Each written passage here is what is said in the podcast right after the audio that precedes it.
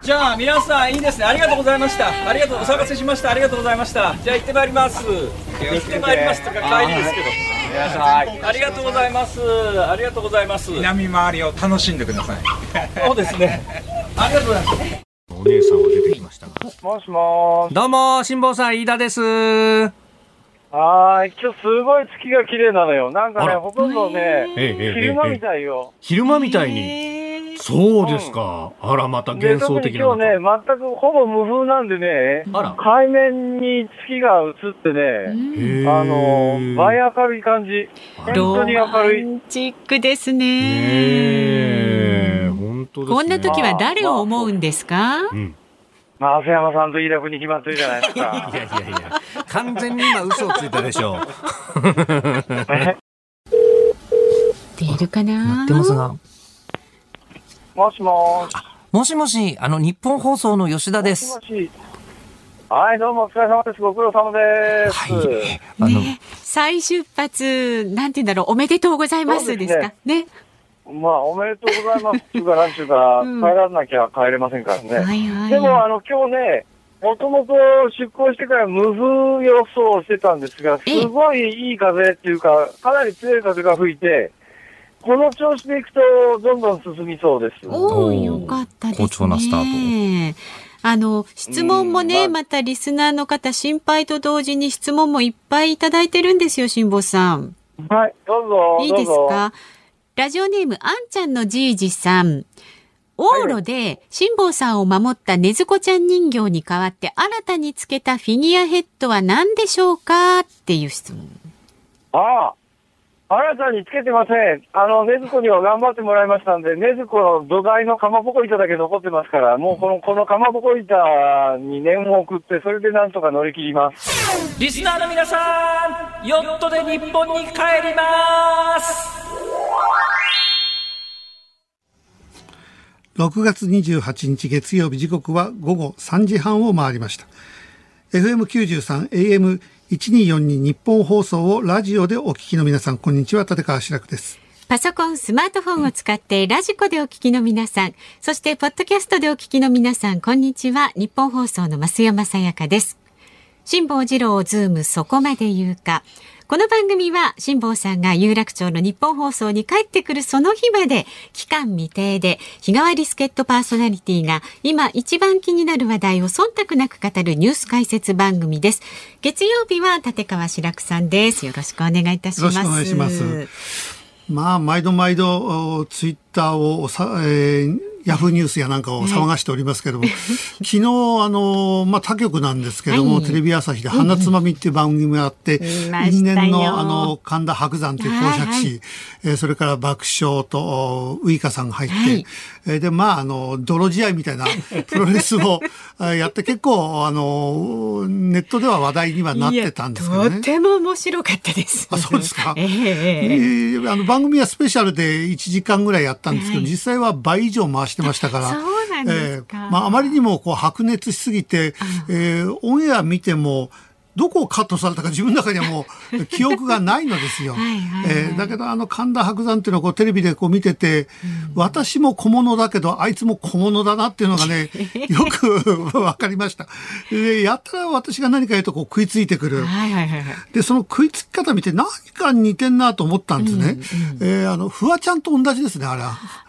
ワちゃんと一緒ですか。えー、フワちゃんってもう誰に対しても呼び捨てで、はいはいはい、敬語も使わない。はいはい、えー、だけどもだんだんだんだんだんみんな慣れてくるじゃないですか。で、フワちゃんに対してこっちが真面目になって怒るとね、やっぱ器の小さいやつだと大人げないって言われてしまう。だから、えー、フワちゃんが何か言ってもみんな大御所もこう笑ってね、えー、やり過ごすみたいな。白山もほぼ同じですね。あ, あいつが食いついて聞かれたら言って、こっちが本気で怒るとね、はい、やっぱりあの、器のちっちゃい人間だと思われてしまうから、うん、やっぱり、あの、うまくこう、かわすようになってくる。うんうん、えー、だからあいつね、凶暴なフワちゃんですね。凶暴なフワちゃんね、ちょっと強めのね。えーえー、で、講釈ができるフワちゃん。ということで、ね、もうそれはフワちゃんではない気もしますが。フワちゃんではないです。フワちゃんではないけど。ないけどまあね。本質がフワちゃんと対して変わんねえなと、えー、あの、思いました。両方と付き合いがあるからね。うんうんうん、えー、まあだけど、と、あの、芸論みたいなものをね、あの、いい時間帯にね、はい、地上波でこう、喋るってのは、あんまり他では見たことがないんで、でね、要は芸論なんですよ。うんうんうん、えー、だから、あ、こういうのがみんな面白いって言うんだったらば、うん、えー、昔、あの、朝まで生テレビみたいなね、えー、番組があって、それは、はい、世の中の出来事を、えー、指揮者が出てきて、けんけんがくがくと、たまにはこう、怒鳴り合いになったり、うん、えー、田原総一さん、総一郎さんをはじめ、喧嘩になるじゃないですか、はい、大島渚さんが怒ったりね、うん、聖徳太子は知らんとはなんだなんて怒る変なおじさんがいたりとかいろんなのあったじゃないですか、はいはい、あ、これ芸論でやったら面白いなと、もう本当に、えー、漫才代表とか講釈落語代表とかね、コント代表でも、はいはい、芸術家、うん、画家でも、はいはい、えー、音楽家でもいいんですよ、はい、そういった人が、えー、日本のこの芸能についてね、はい、えー、あのー、語り合う番組みたいのがあっても、でも面白いかも、うん、だから昨日の拝見していてもその、えー、と落語家さんの世界と講談師の方の世界と、うん、あ、それぞれのなんかこういう、ね、そうなんですよ、あの考え方があって、だから、ね、お互い笑わせようと思って一部はそれもちろんあるんだけど、うん、別に笑いを求めて喋ってるわけではない、はいはい、えー、バラエティの場合は面白いトークじゃないですか、こんなことがあった、うん、そうじゃなくて芸論で、えー、それが途中で、えー、三遊亭圓生師匠なんて名前出したってね、えーえーえー、見てる人はほとんど知らないわけですよ、うん、だけども何かそういう偉いお師匠さんが昔いて、うん、それについて語ってる、それが熱くなればなるほど面白いって思う人がいるんだったらね、あ、芸論もありかなと、はいはい、えー、で私はつくづくああの芸のことに関しては自分を曲げないんだなっていうね、うんうんうん、えー、この政治のこととかだから、あのコメンテーターとしては失格かなと思うのは、平気で曲げるんですよ自分で、えー、私が知識のある人が出てきたりするとね、平気でこう曲げちゃう。だからこの番組なんかも、うん、えー、辛坊さんを目当てで聞いてる人は、うん、なんだい志らくのやつはね、ワイドショー的なね、えー、もあの言葉しか言えないよ、えー、それは私はワイドショーの人間だから、うん、そのワイドショーのコメンテーターの中でも、えー、どっちかというと、えー、鋭い言い方をするって言われてはいるんだけど、辛坊さんのような誰にも気がつかないところからこう切り込んでくるっていうのは、それは私には無理だ。だからそれを求めてる人からすると本当に薄っぺらにこう思えるんだけど、これはものは考えようで、うん、私がね、えー、芸論のエンターテインメントのラジオ番組やっててね、はいはい、えーじゃあ私もあのヨットに乗ったアメリカ、まあそれは絶対ないですよ。私、屋形船に乗ったってあの、えー、酔っちゃうんだから。でも、冒険に出かけます。えー、じゃあ代わりに辛坊さんお願いしますと言って、うん、辛坊さんが芸について語ったって、それは志らくの芸論聞いてるリスナーからしたら、うん、ああ、薄っぺらな芸論言ってんなってことになっちゃうんですよね。うんうんうん、はい、えー、だから私、えー、今、今更ながら反省したのは、あ、そうだ、えー、これ全部をこれ芸論にすることはできない。これニュース番組だから。うんうん、もう少し自分のテリトリーの方に持ってって、って語ればいいのかななんていうふうに思ったりもしましたね、えーえー、だけどあの一つ言いたかったのが、はい、鬼滅の刃論争っていうの、これもネットニュースになって、私が鬼滅の刃をね、はい、えー、読まない、うん、でなぜ読まないかっていうと、リスペクトしている、えー、あの人たちが面白いと言ってないから、うん、でそれを昨日の番組で言ったんですね。例えばたけしさんとか爆笑だとか、それからダウンタウンだとかが面白いと言ったら私は見ると、うん、えー、で世間が面白いとてるものは見ない、うん、えー、それには私にはそんなにたくさんの時間が残ってるわけではないから、蔦屋に行こうがね、本屋に行こうが大量のものがあるわけで、ね、どれ選んでいいかっていうのは、うん、えー、一方で一般の人はね、世間の人は今話題だから、これ決して間違ってないですよ、うん、でも私は、えー、あのあリスペクトしてる人が面白いというものをチョイスして見る、うん、えー、聞く、これは正しいって言ったら、これにも白山はね、何も食いつきゃいいと思ってるんです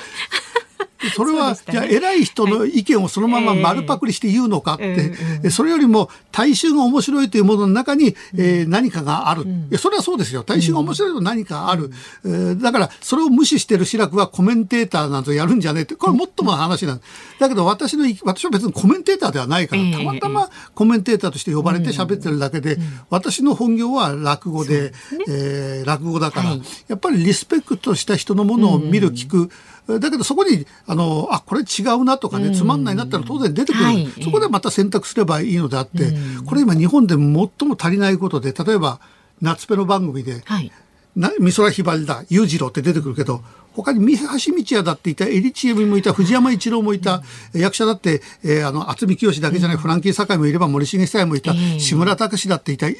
んな素晴らしい人がいるけど、それは世間がもう求めてないからテレビでやんないでしょ、うん、えー、だけ、だけどもやっぱりあのインフルエンサーっていう人が出てきて、いや今こそフランキー・サカイの芝居を見るべきだ、あるいは美空ひばりは素晴らしいけれども、いや藤山一郎、いや三橋美智也、岡春夫っていう人がいるんだ、え こ, これを聞いてごらんなさいって、えー、インフルエンサーが言えば若い子飛びついて一回聞いてみると思う、えー、そこで、えー、あの自分たちが判断すればいい、うん、それやらないと日本の文化芸能ってのは滅んでしまうんですよ、はい、だたまたまねあの米津玄師さんが死神っていう曲を出した、ねえー、そう死神は落語から、はいえーえー、あの取りましたと、うん、そうみんな今 YouTube で落語で死神って検索すると私がトップに出てくるんですよ、うん、見るんだなるほどみんな私の落語をね、えー、さんじゅう、よんじゅっぷんの、あの聞くんですよ、えー、YouTube で、えーえー、それまでごまんかいぐらいしか再生してなかったものが、今さんじゅうなんまんかいでガーッと上がるわけで、それでネット見るといや初めて落語を聞いたけど面白いとか、その中にはいや志らくのやつよりも談志さんの方がいい、そりゃそうでしょ、それからいや圓生っていう名人聞いたけどこれはさらにいいとかね、いや柳家京太郎のも聞いたとこう広がってくんですよね。だからインフルエンサーの米津さんが死神ってって言ったことによって落語その文化がこうぐわーっと、ね、復活するってその力強さがある、ええ、だから何が言いたいかっていうと、うん、だからあの白山、えー、あのお前の言ってることは間違ってるよ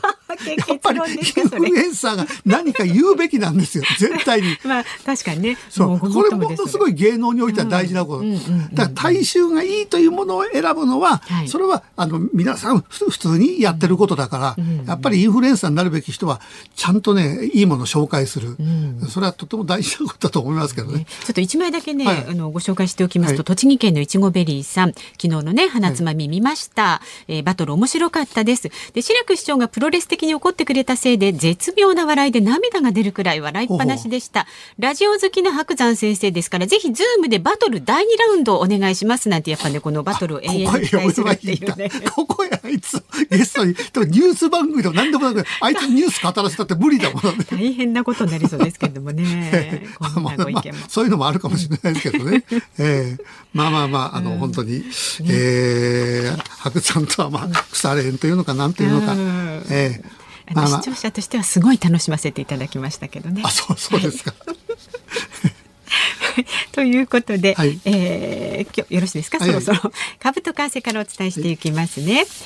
今日の東京株式市場日経平均株価反落しました。先週の金曜日に比べましてじゅうはちえんじゅうろくせん安い にまんきゅうせんよんじゅうはちえんにせんでした。日米の重要な経済指標の発表を週の後半に控えて持ち高を一方向に傾ける動きは乏しく日中の値動きは小幅にとどまりました。また為替相場は現在いちドルひゃくじゅうえんろくじゅっせん付近で取引されています。先週の木曜日からにじゅうごせんほど円高になっています。さあズームそこまで言うか、この後は週末のニュースを振り返るズームフラッシュでよじ台には政策アナリストの石川和夫さんをお招きいたしまして日本のエネルギー政策について伺います。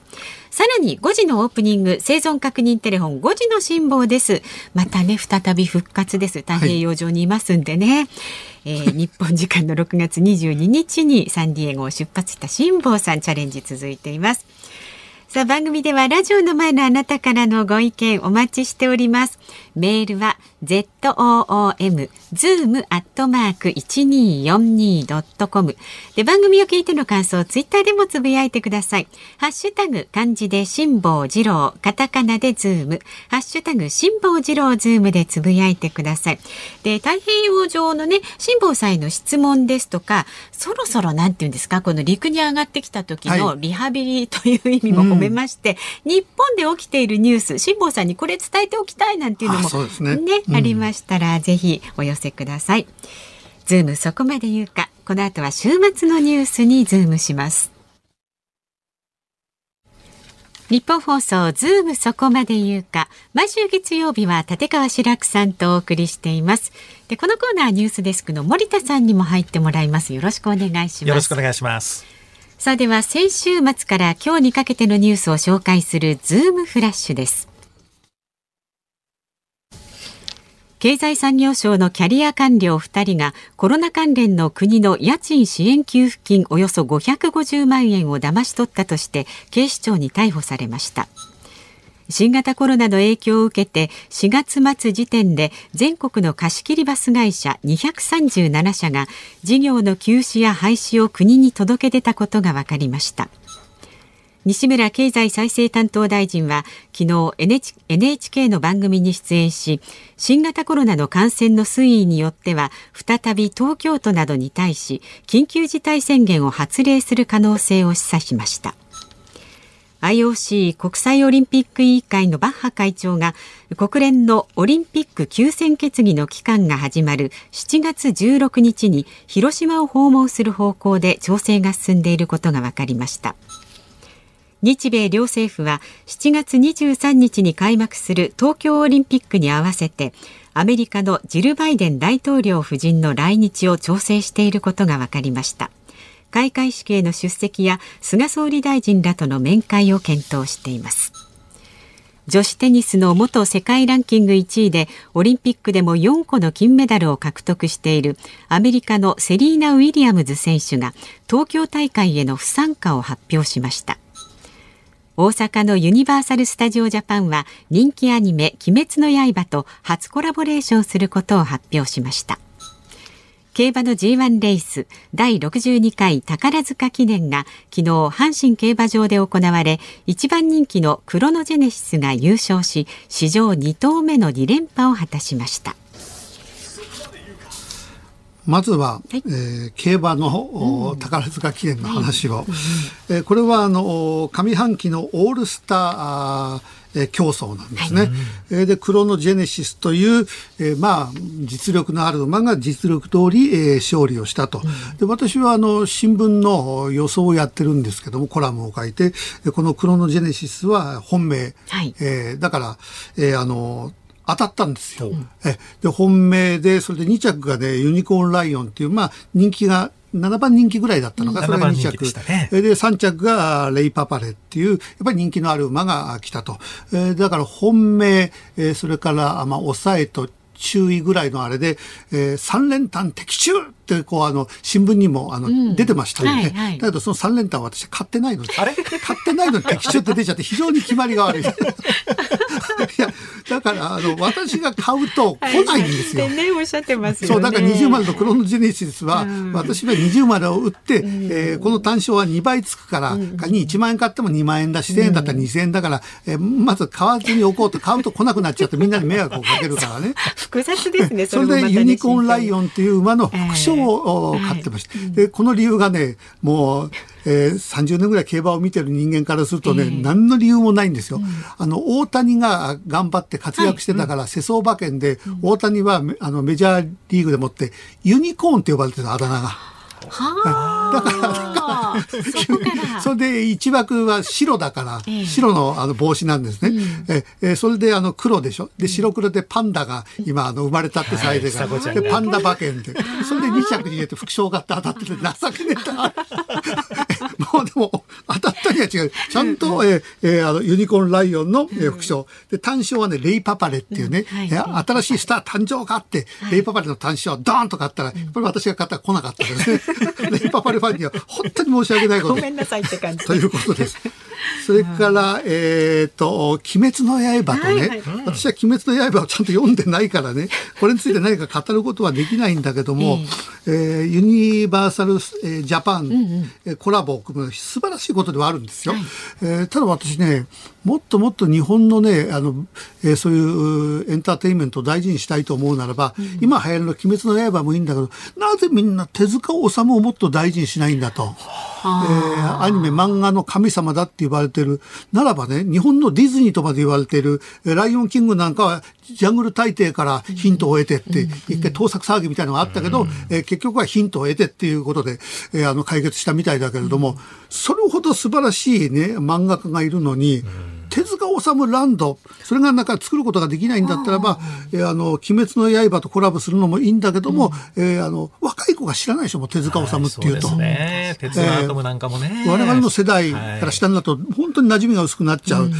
ならば若い子にね、あのこのスタジ、えー、ユニバーサルジャパンでもってね、うんうんうん、手塚治虫作品とコラボしたような、えー、ハリーポッターもいいんだけども、うんうん、そういったものを作ってアトムやジャングル大帝やブラックジャックだとかね、うんうん、三つ目が通るとかいろんな素晴らしい作品があるんで、うん、若い子たちにそれを知らせるっていうね、それは大人たちが本来やるべきことなんじゃないかなっていう、ものすごくするんですよね。なんかこの鬼滅の刃も期間限定でね、くがつから来年にがつみたいですから、ええ、そういう期間限定で手塚治虫さんのとかやってもいいですか。手塚治虫ランドで子供行きはとりあえずみんな可愛らしいキャラクターで分かりやすいから、えーえー、これ何って、えー、ママに聞けばママが、いや実はこうこうこうでねみたいなね、えー、あのそれで覚えるってこともあるじゃないですか。とても大事なことだと思います、えー、それから、えー、とあとこのバッハ会長の、えー、オリンピック休戦決議ですか。オリンピックをやってる間は世の中から紛争はやめましょうという、えー、そういうあの考え方ですよね。国連総会でね採択された決議ですよね、えー、これは素晴らしいことではあるんだけども、はい、えー、まあでも、えー、いろんな飲食店が緊急事態宣言云々でもって中には潰れた、はい、えー、ものすごく、えー、あの苦しい思いをしている、えー、そういった人たちに対する給付金も、えー、あの遅れてる、うん、だけども、えー、戦争をなくすことによって世界で飢えてる人、困ってる人、そういった人たちがいるんだから、えー、そのためにお前たち我慢しろよって私には聞こえてくるんですよ、えー、なんかだからね、今、今それを言われてもね、じゃああのコロナっていうのはウイルスとの戦争だって言われてるじゃないですか、はい、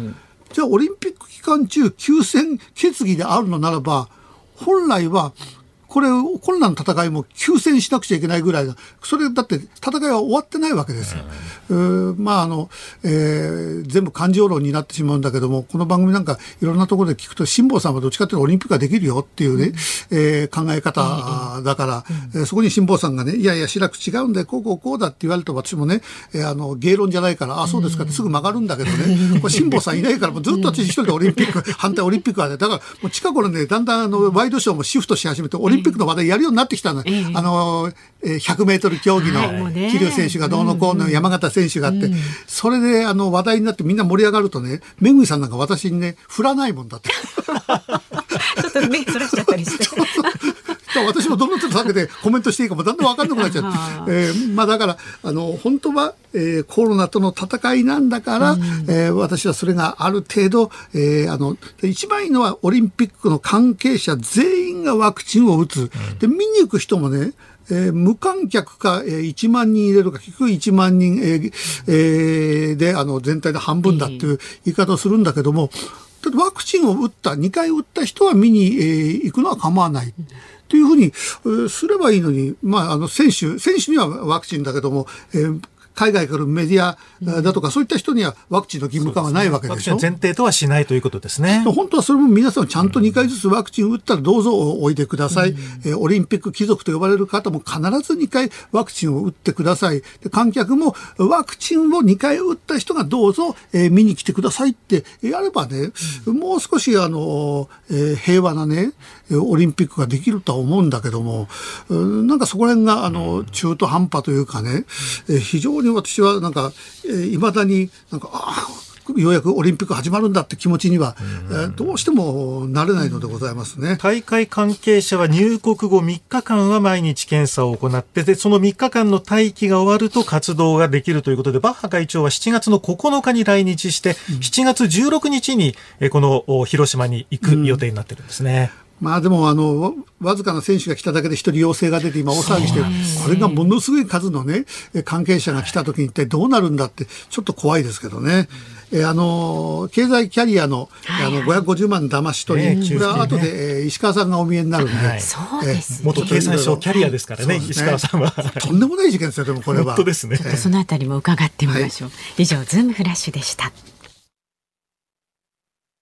ろくがつにじゅうはちにち月曜日、えー、時刻はごごよじを回りました。東京有楽町日本放送だいさんスタジオから立川志らくと日本放送の増山さやかでお送りしています。さあご意見ご紹介していきましょう。神奈川県藤沢市のよりちゃんさんですね、はい、さんじゅうごさい女性の方、あの鬼滅の刃をね読まないと言ったあたりのご感想だと思うんですが志らくさんが今時の漫画を読まないのはさすがにへそ曲がりなだけな気がします。呪術廻戦ならまだ間に合いますよ。志らくさんが最近の漫画を読んだ感想も聞いてみたいなという。いや、鬼滅の刃はね、全巻うちにあるんですよ。うん、子供が買って。ね、おっしゃってましたね。それでね、いっかんめは読んだ。うんうん、で、それで止まってるっていうだけのことで、はい、あのね、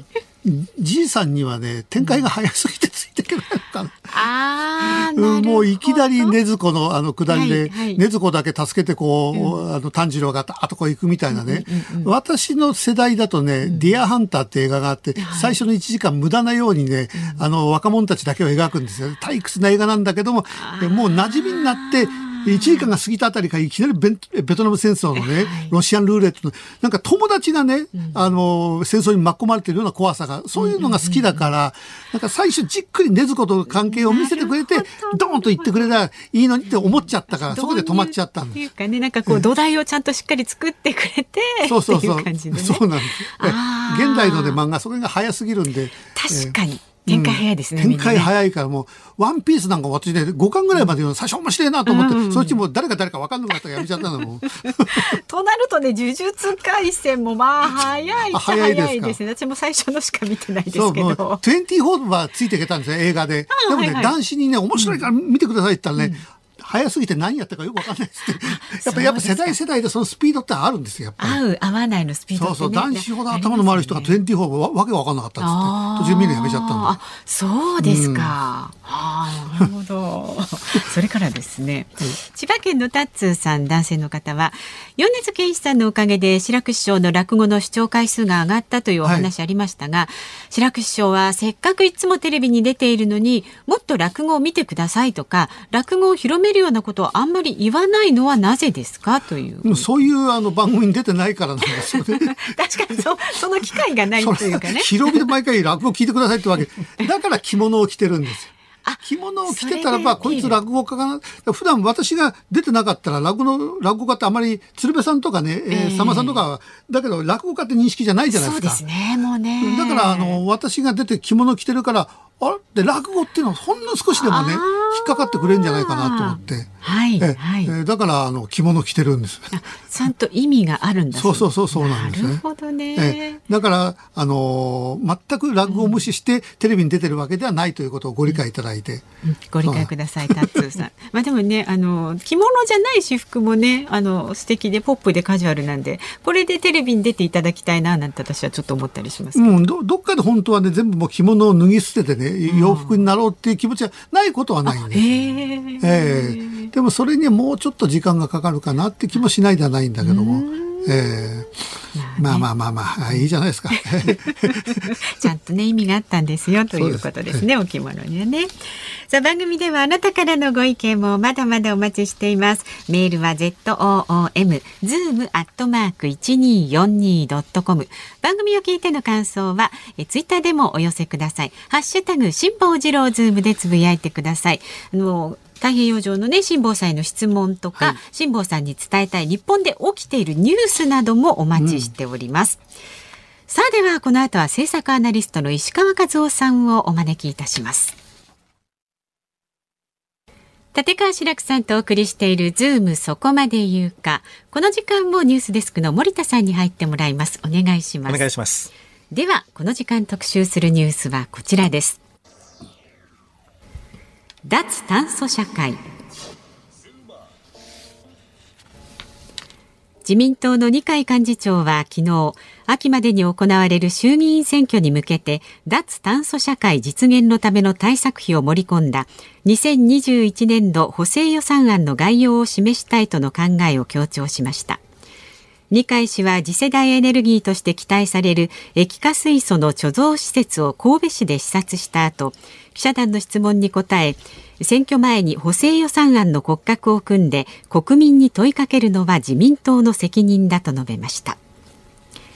ではここで専門家の方をお招きしています。元経済産業省官僚で政策アナリストの石川和夫さんです。どうぞよろしくお願いします。よろしくお願いします。こんにちは。あの経産省の官僚ということで、はい、ちょっとあの本題に入る前に、えー、例のとんでもない、えー、事件が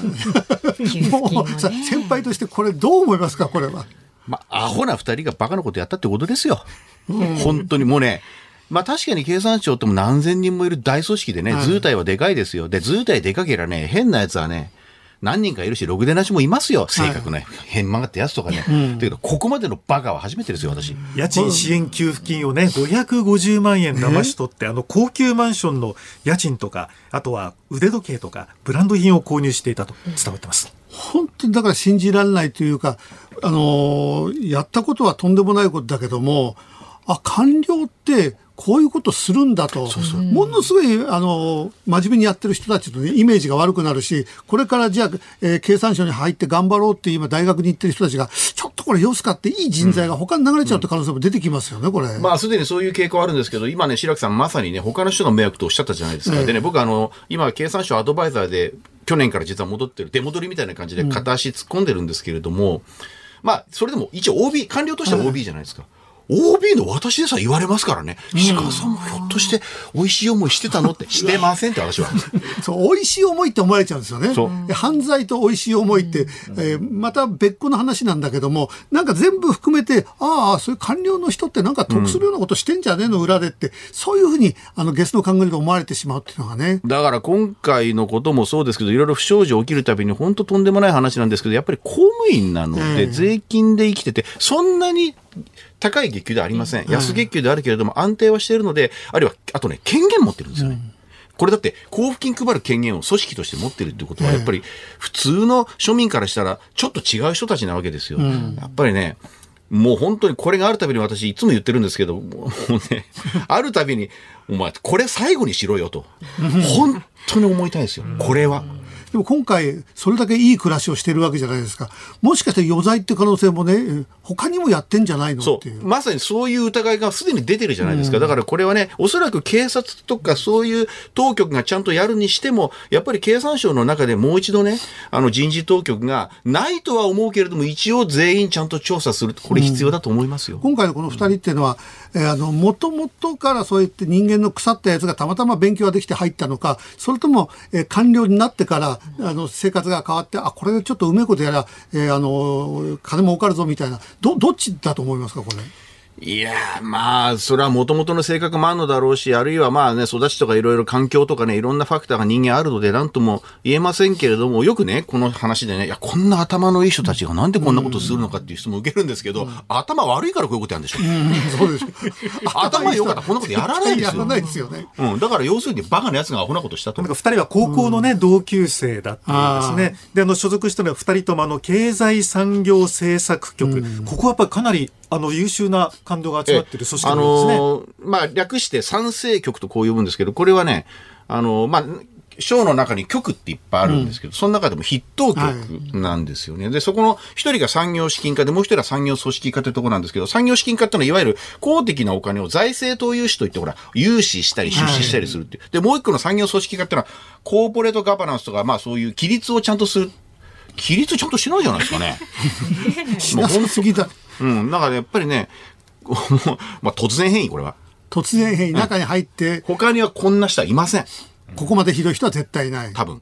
多分、多分。ただあの、しがつにあの、国会議事堂のトイレの個室を盗撮した経済産業省の職員もいましたね。次から次へと。大丈夫ですかね。いましたよね。だって最低でしょ、だって。ちょっと白木さん、なんとかしてくださいよ、本当に。ど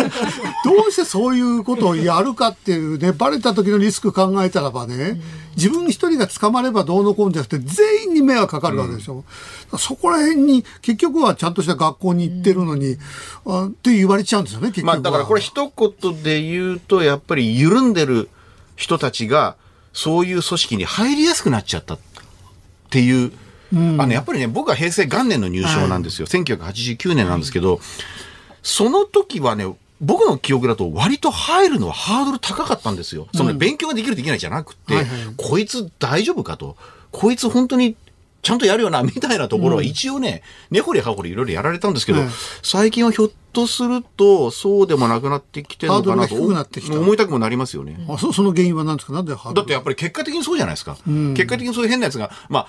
僕は経産省ですけど、まあお隣というか道路隔ててこっち側に財務省っていうところなんだけど、はい、あそこもなんか変なことやってる、うん、出てるでしょ。うん、だからまあそういう意味ではひょっとすると。まあ、ある意味、平和ボケが過ぎちゃって、なんとなく全体そうなってんのか、あるいはさっき言ったように、そいつらだけたまたま突然兵なのか、うん、それは僕も全部は分かんないけども、やっぱりね、こういうの機会として、次の入賞の時にはきちんと審査を厳しくするとかね、やった方がいいんじゃないかなと。もう一回、あとね、お金の流れをちゃんとね、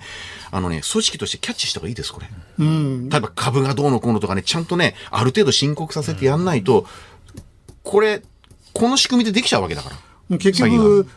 長いことバレなかったってことですもんね。うん、なので、うん、できちゃうってことが問題なので、うん、できないようにするには、やったらバレるからなっていうのをあらかじめ職員にインプットする仕組みっていうのが今ないんで、うん、それを、僕はね、なかなか難しいと思うけど、それは検討すべきだと思う。そうですね。だから二重三重に、はい、えー、絶対にバレるんだっていうことを、うん、やれば、ちょっと魔が差してもまずやらないですよね。はい、そう思います。うん。でも本番の、えー、あの、話なんですけども、この、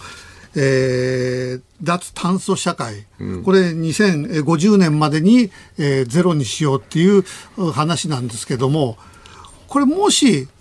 何もしなかったら地球ってどうなっちゃうんですか？今だけでももう、えー、温暖化でもって異常気象がっていうね、うん、梅雨がおかしくなってきたわけですね。えー、あのー、これはですね、そもそも国際政治問題化して国際的に全世界でもって シーオーツー 削減しましょうとかって始まったのは、えー、実はね、せんきゅうひゃくきゅうじゅうにねんなんです。はい、今からだからさんじゅうねんも経ってない、うん、結構最近のことなんですよ。えー、で、その時どう言われたかっていうと、まあ今と同じなんですけど、こう、まあ化石ね、石油とかね、はい、石炭とか燃やして、シーオーツー が出て、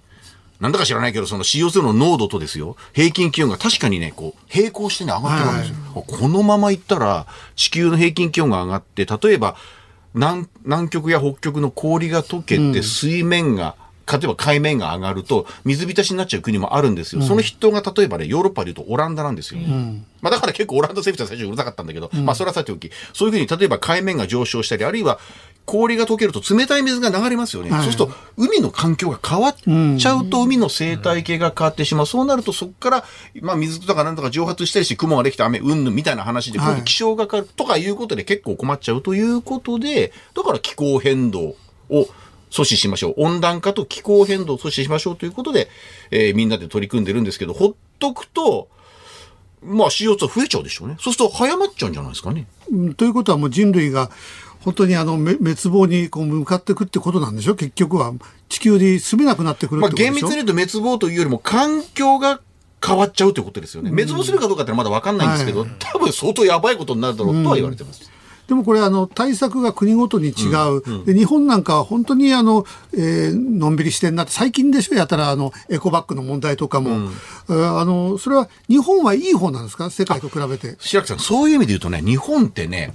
省エネってあるでしょ、ええ、省エネっていうのも シーオーツー を出さないにしようっていうのと結果的に同じことなんですけど、はい、まあもともとは節約から入ってるんですけれども、日本はね、せんきゅうひゃくななじゅうさんねんにオイルショックっていうのがあって、当時私は小学校でしたが、うちの母が覚えてるのはトイレットペーパーやたら買ってくるんですよ。そんなに買ってどうすんだって聞いたらやがて使うとこういうふうに返事が来たんですけども、要するにそういうパニックが起きて日本国中、石油の輸入だとまずいよね、みたいな話でもって、じゃあ石油を効率よく使おうっていうんで省エネをバーッと政府上げて、政治上げてバーッとやったら、なんとね、省エネっていうかその数字があるんですよ。はい、エネルギーを使う効率の良さはね、日本はナンバーワンなんですよ。世界でナンバーワン。例えば車の燃費も、えー、まあ今はね、まあドイツだとかアメリカに一部抜かされちゃった部分はあるんだけども、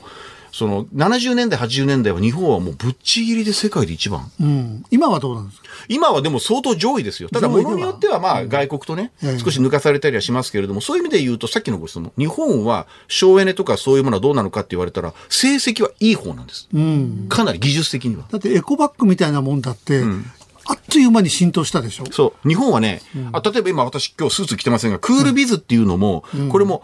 法律でも何でもないんですよ。これあっという間に小泉政権の時に、当時小池百合子環境大臣、今東京都知事が、やりましょうかなんか言ったら急に流行っちゃったみたいな。うん、で、日本人って言うこと聞くんですよね。そうですよね。そこはそういう意味ではね、やっぱりおとなしいっつうか、うん、まあお行儀がいい国民だと思います。うん、だけどまだまだ浸透してない部分が、例えば、えー、あの、エルイーディー なんかもそうでしょ、結局は。うん、えー、なんか エルイーディー って言うと、ちょっと高い、高い電球みたいなね。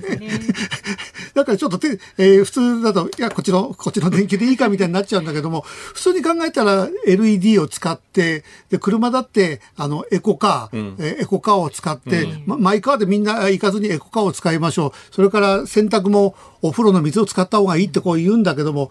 そこら辺が浸透してるようで、結構浸透してない部分ありますよね。そこはね、おそらくですね、費用の問題ってあってね、うん、例えばですね、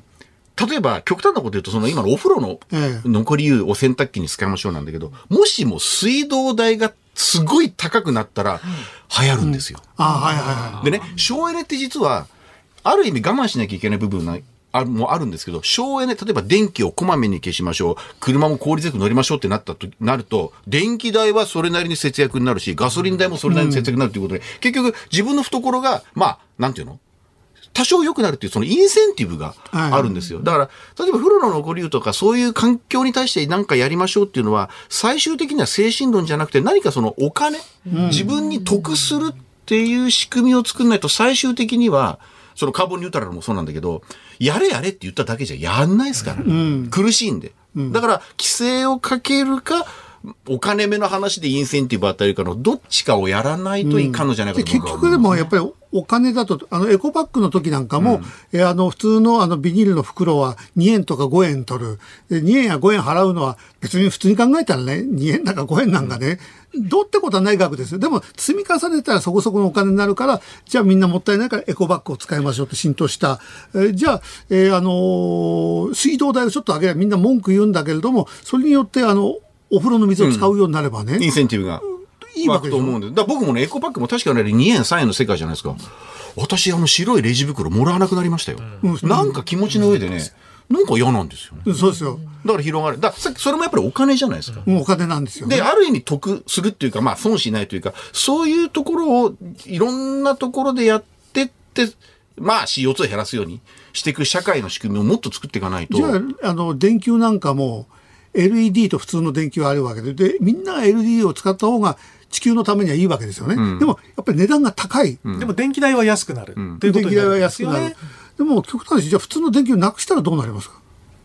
な、できればね。だけど、それやると今度、それ電球作ってる人困っちゃうんで、そう簡単になくせないんだけど、だけど、だんだんだんだん規制という、まあ、ルールね。うん、そういうもので縛っていく手法ってのはありますよね。うん、あの、合意得られる、国民合意を得られるかどうか別として、そういうやり方ってのはあるにはあるんです。だから、うん、まさにおっしゃる、白木さんおっしゃるように、そういう仕組みをこれから一個一個また作っていくっていうことで、うん、まあで、僕はまあ、できこないと思ってますけど、にせんごじゅうねんのカーボンニュートラルに目指す、このスローガンに近づこうっていうことをやっていくってことですよね。うん、にせんごじゅうねんに世界中どこの国もが本当にゼロに近づいていけばいいけれども、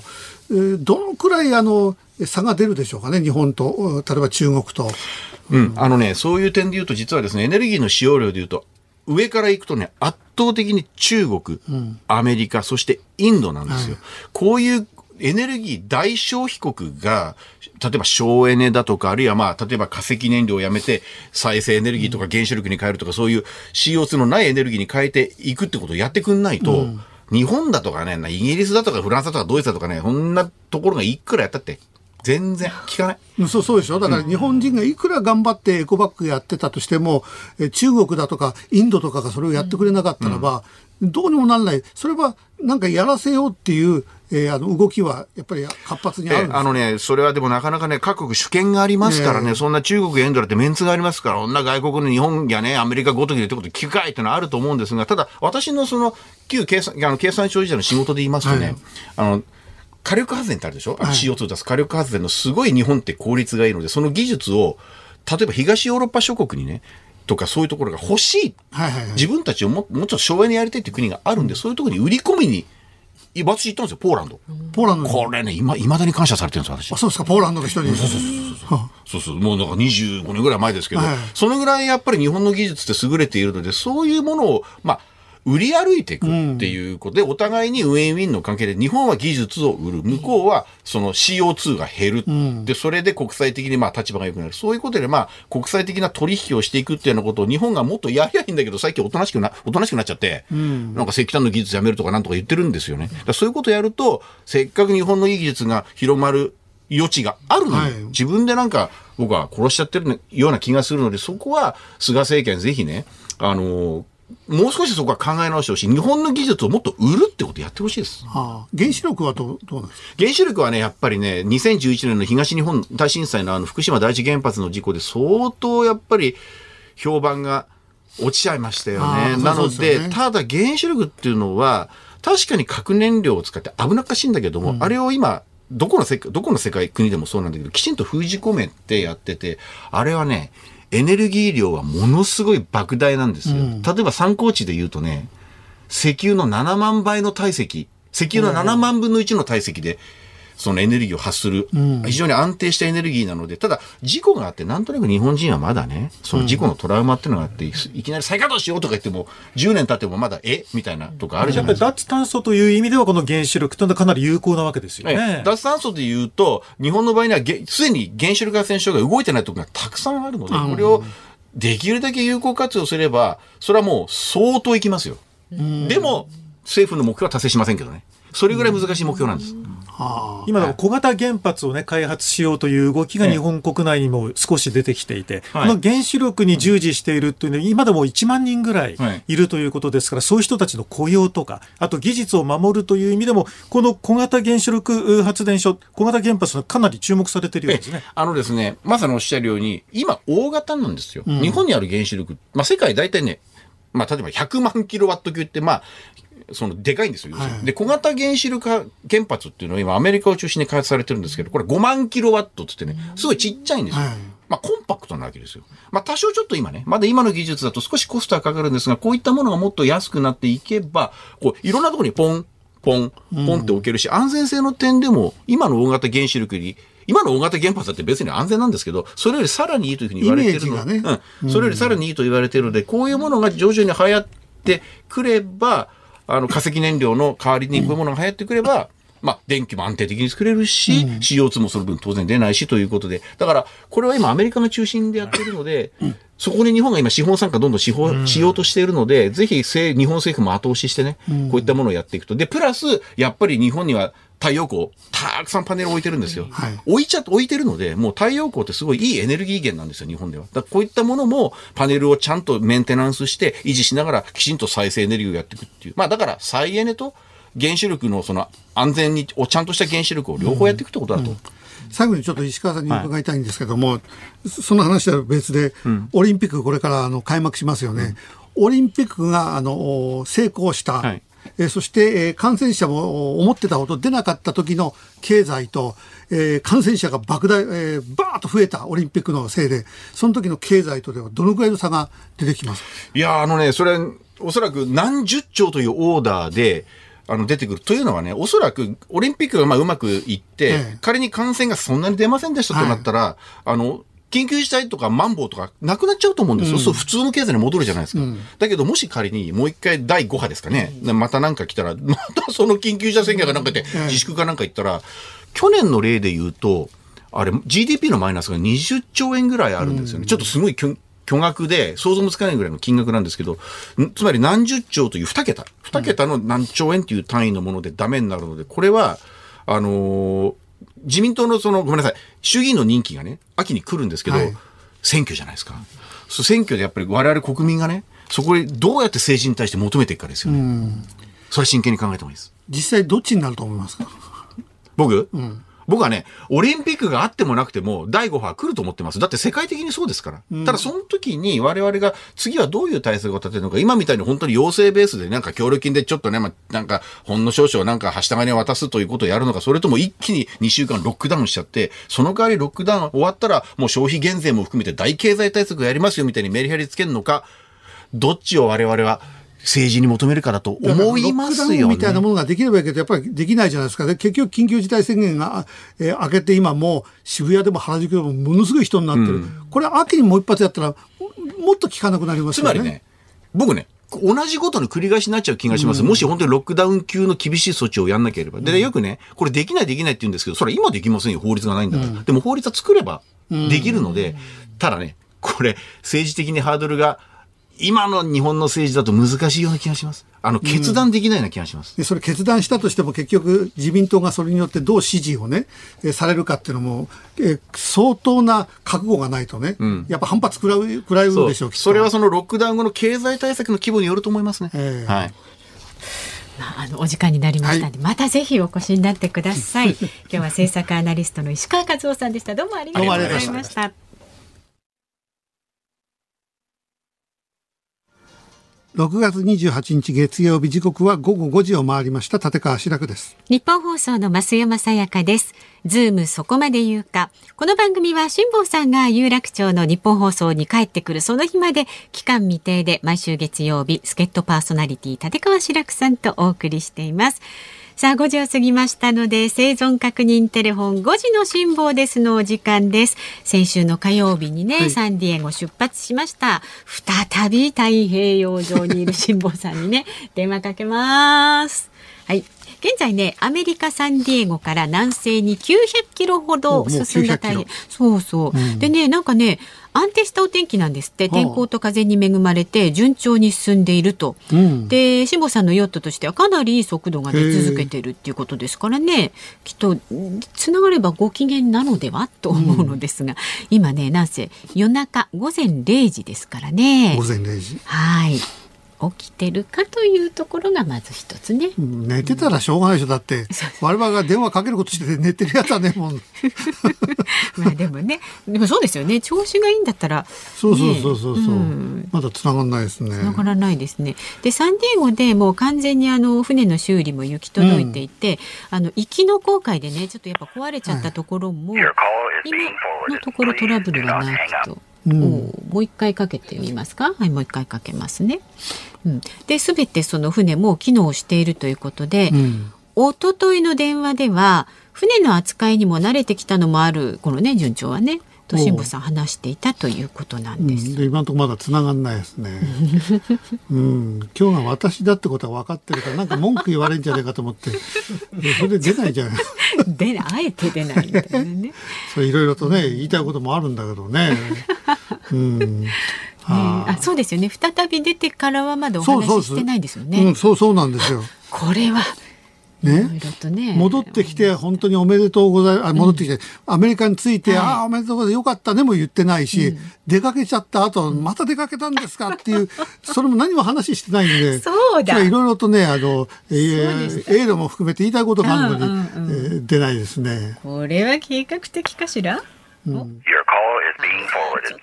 ちょっと難しいですかね。じゃあエンディングでもう一回あのチャレンジしてみますので。そうですね。はい。うん、じゃあまたいっしゅうかんだな、これは。だんだんだんだん私のあの、えー、いろいろ言いたいことも薄まってっちゃうからね。それを狙ってたりして。まあエンディングでもう一回チャレンジしてみます。はい、えご意見はズームアットマーク いちにーよんにードットコム までお寄せください。日本放送がお送りしているズームそこまで言うか。この時間もニュースデスクの森田さんに入ってもらいます。お願いいたします。お願いします。では特集するニュースはこちらです。東京都の小池知事、静養期間を延長。東京都は過度の疲労で静養中の小池百合子知事が今日にじゅうはちにち以降も静養を続け、数日の間公務を外れると発表しました。東京都によりますと、特定の病気や検査のためではなく、疲れが取れていないと医師が判断したためで、復帰時期は未定としています。さあ、ではここで都庁担当の今ニュースデスクもね、今日はお願いしています。日本放送の宮崎裕子記者にお話を伺います。よろしくお願いします。よろしくお願いします。まあ、あの小池さんの、えー、本当は今日からですよね、復帰が。はい、そうですね。だからやっぱりよほどその、うん、どこが悪いというわけじゃなくて、はい、本当にあの疲れからということなんですか。そうですね、まあ、政治家の健康状態ってもうトップシークレットですので、うん、これ以上あの細かいことっていうのはおそらく明かされないと思うんですよね。はい、で、まあ、先週の火曜日にその入院という一報が、はい、まあ、私もと都庁の担当者からですね、夜のはちじまえに入って電話で入ってきまして、はい、でまあその日はテレビの出演も予定してたんですけど、うんまあ、それもキャンセルすると、うん、そして今週もですね公務がふたつぐらい、まあ、公の会議などが入っていたので、はいまあ、今週から復帰するだろうなと思っていたんですけれども、うんまあ、まさかの、うん、あとつい、えー、延長と、えー、静養が延長ということになってますので、間近で見てて予兆みたいなことはあの当然もう激務であることは間違いないんですよね、えー、で小池さんのまあ側近の方とかいろんな方に話を聞くと、まあ、本当に仕事は好き で,、うん、で土曜日以外はもうほぼ毎日都庁にまあ出てきて、で、まあ、最近はあの都民にはちじまでに帰りましょうって呼びかけているので、うんまあ、ご自身もはちじまでには退庁するようにしているんですけれども、あ、はいまあ、それでももう本当にあのプライベートもですね結構仕事あまりこう趣味とか、うん、あのお酒を飲んでとかあの飲食が好きとかそういうのもあまり聞かない、あの、ない、ないみたいで、うん、でプライベートもそんなにこう何かっていうものがなくて、とにかくもう仕事が趣味みたいなところがあるそうなんですね、うん、いろんな方に話を聞くと。で、まあ、そんな中で、まあ、これだけコロナ対策そしてオリンピック対策ということで、あのちょっと最近はですね、あの会議で声がかすれていたりとか、うん、あと、まあ、毎日こう記者にぶら下がり取材をあの応じていただいてるんですけれども、ちょっとふらついてですね、あの目の前のマイクスタンドにこう激突してふらってなったり、それが私が見るかいた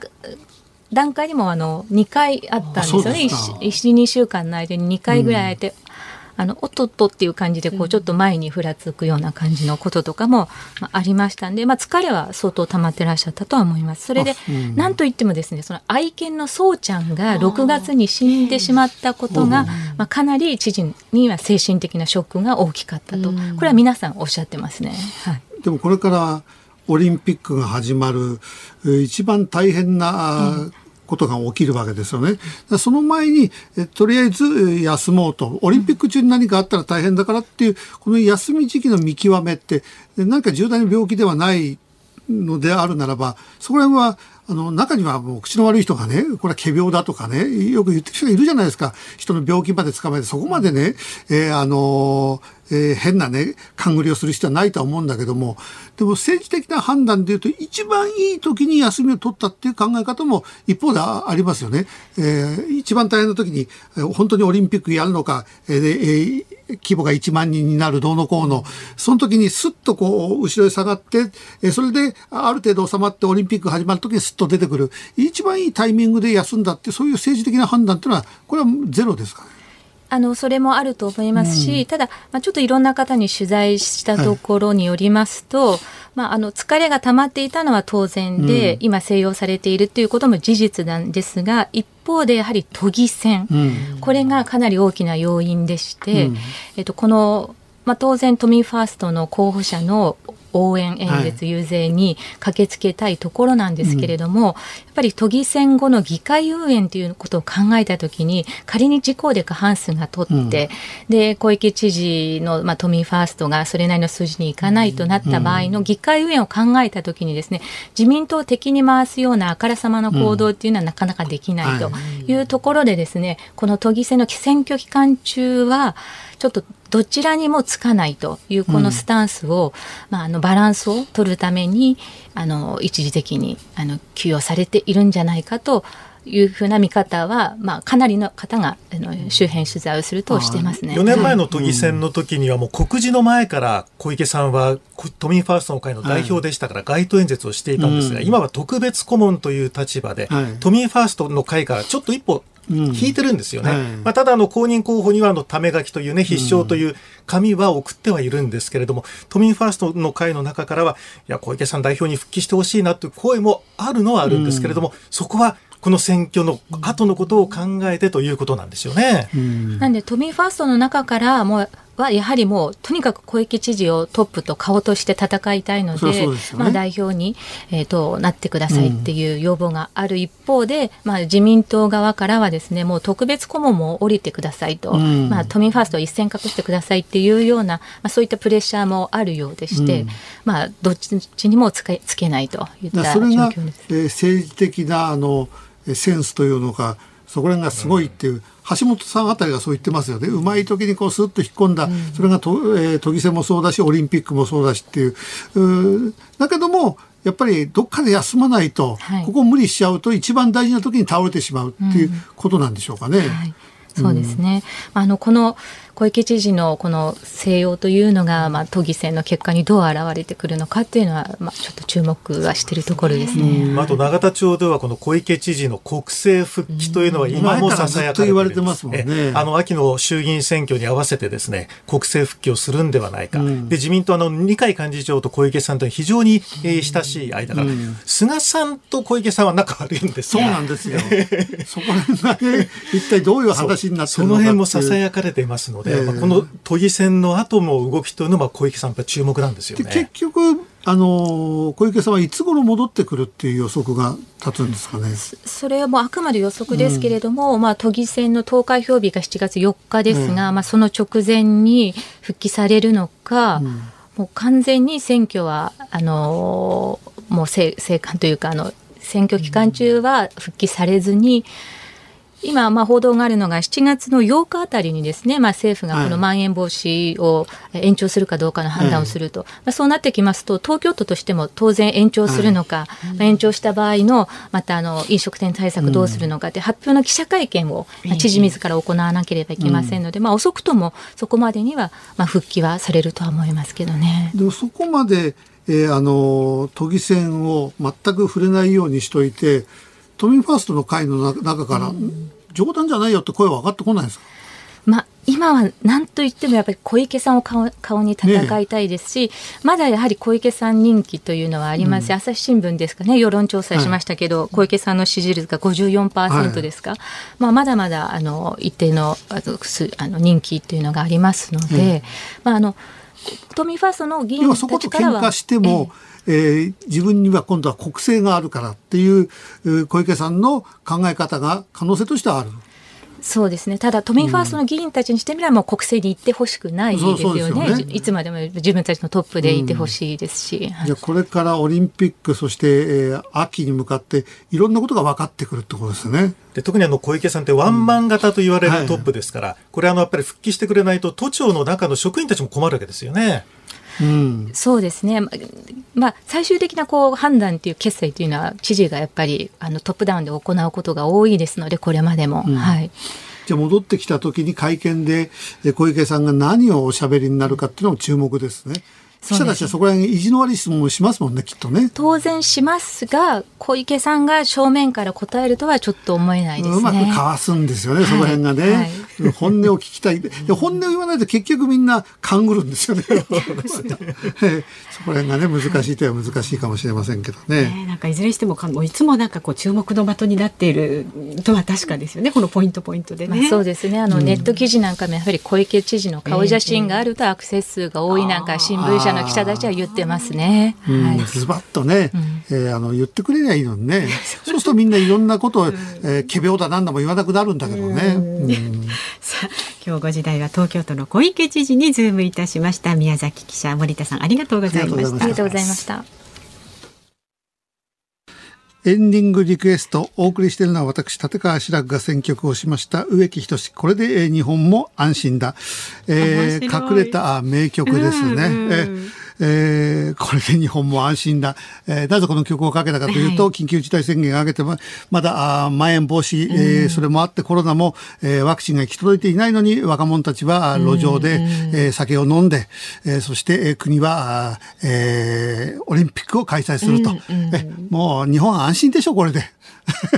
もうそういう気持ちでこの曲をかけました。えだけどさっきのあの、えええー、石川さんの話じゃないけれども、はい、日本は真面目だから脱炭素、うん、これは本当にあの優秀だっていうね、うん、えー、だから、えー、日本も安心なんだなっていうふたつかけてるので、はい、そういうことだったんですね。私なんか歌詞を聞いていて、なんか今も昔も若い人って別にとか無理ですとか言ってることってなんか変わらなくて、どの時代もあの繰り返して変わらないんですよね。えー、しかし辛坊さん電話繋がんなかったんですね。そうなんですよ、繋がらないんです。ちょっと何回もかけたんですけれどもね、私辛坊さんにね辛坊さんがサンディエゴ着いた時には本当によかった、はい、だって下手にそれは死んじゃう可能性だってあるわけですよ。だから本当に辛坊さんの、うん、無事に到着してよかった、うんうん、本当に私ねもう涙が出るぐらいねね、ええ、喜んだら、あの涙を返せってことをどうしてもね、辛坊さんに言いたいと思ってたのに、繋がんないんだもん、辛坊さん。それを見越して出ないのか、寝ちゃっているのか、電波の状況なのか、ちょっと定かではないですけれどもね。えー、ね、でも今会場はね、かなり穏やかだっていうことなので、うん、え